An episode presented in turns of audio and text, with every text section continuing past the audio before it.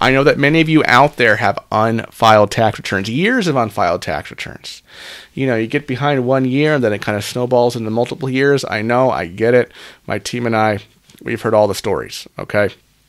And I know that for some of you, the IRS has already started that SFR process. They have informed you that they're going to now take matters in their own hands, file these tax returns for you, typically in the least advantageous way possible, giving you no deductions, giving you no credit for dependents or anything like that. Others of you are not in that system yet, that SFR system yet.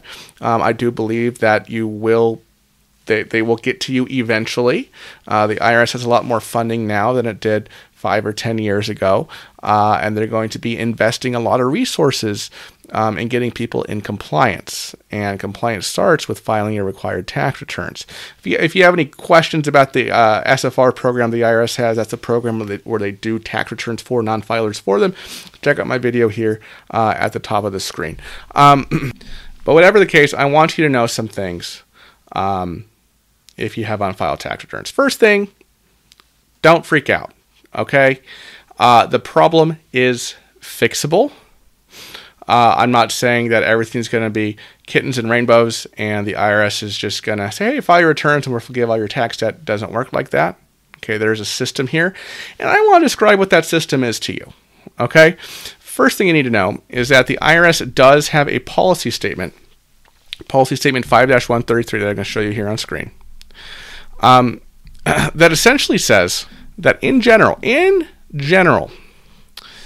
IRS will not go back beyond 6 years for unfiled tax returns, right?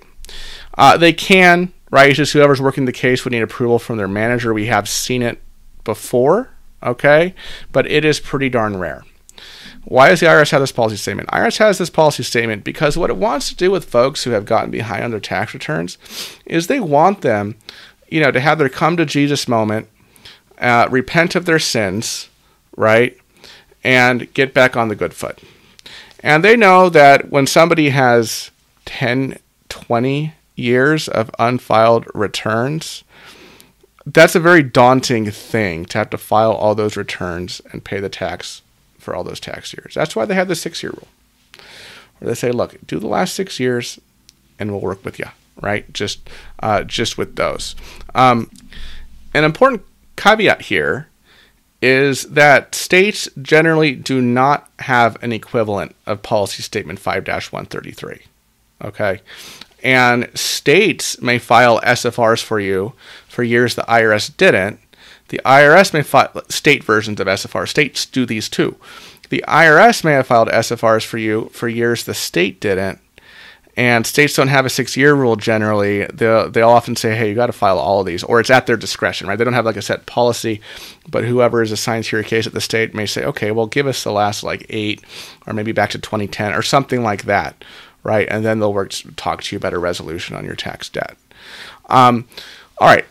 Now, so let's say you figure out what years you need to file, right? In generally, it's the last 6 years plus any years beyond that for which the IRS filed SFRs for you, or a state filed SFRs for you, in which case you'd want to, you know, file those years with the state, not the IRS, though, if they're beyond the 6 years.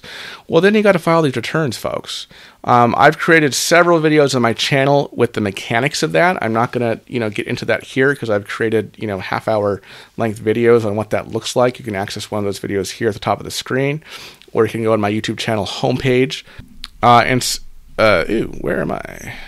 And then you scroll down here, and down here somewhere, there's like, here, look, here's my top all-time unfiled tax return videos, right? Watch these videos, right? More detail about what, you know, mechanically what to do if you have unfiled tax returns. Especially this one here, the first one, and also this one here, where it says back taxes, how to file back taxes, avoid penalties, and all that, okay? Those get into like the mechanics of what to do, right? How to file your returns. Then, once your returns are filed, whatever tax liability you show on that return would replace the SFR typically, right? So typically the SFR assessment that the IRS has done won't be sky high, right? Based on your gross 1099s, no business deductions, no itemized deductions, just the standard deduction. So you're going to come in, file original returns to replace that SFR, right? Or establish a liability if the IRS hasn't done an SFR yet. There will be penalties and interest. The IRS will assess, fair to file, fair to pay, and interest. There'll be some interest there. You might have a case for penalty abatement. It depends. You have to show reasonable cause. There's also first-time abate, which is if you're clean, in recent years, they might abate one of those years. But, but at the end of the day, you're probably going to have this tax liability. But you may not. If you're like W-2 and you've been like withheld, you'll get your refund for like the past 3 years, right? So that's fine, right? But if you do owe a liability to the IRS at the end of this, you got to figure out what to do with it. Okay.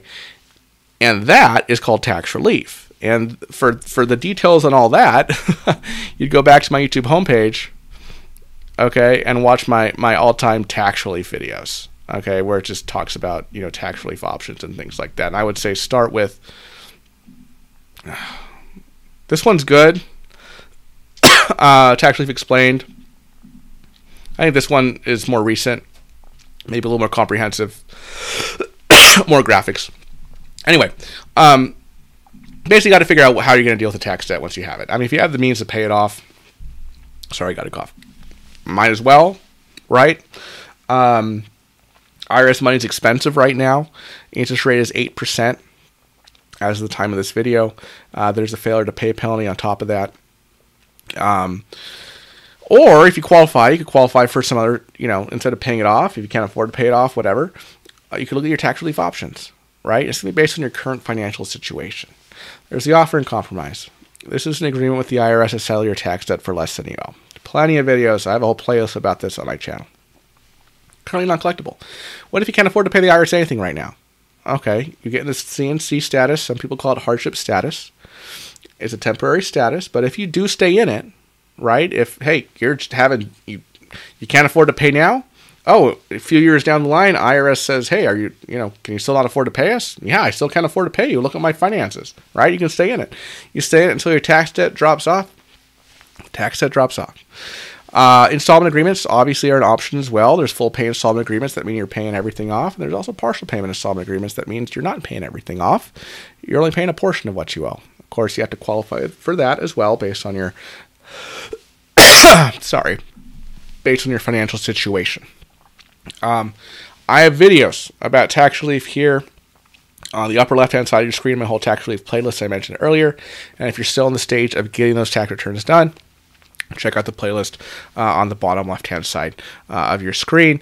If you need help with this stuff, you want us to handle your back tax prep professionally, figure out the best way to go to move forward, give us a call, 866-8000-TAX, that's 866-8000-829, or visit us at ChoiceTaxRelief.com and click free consultation there at the top. All right, folks, thanks so much for watching. I'll see you in the next video. Bye-bye.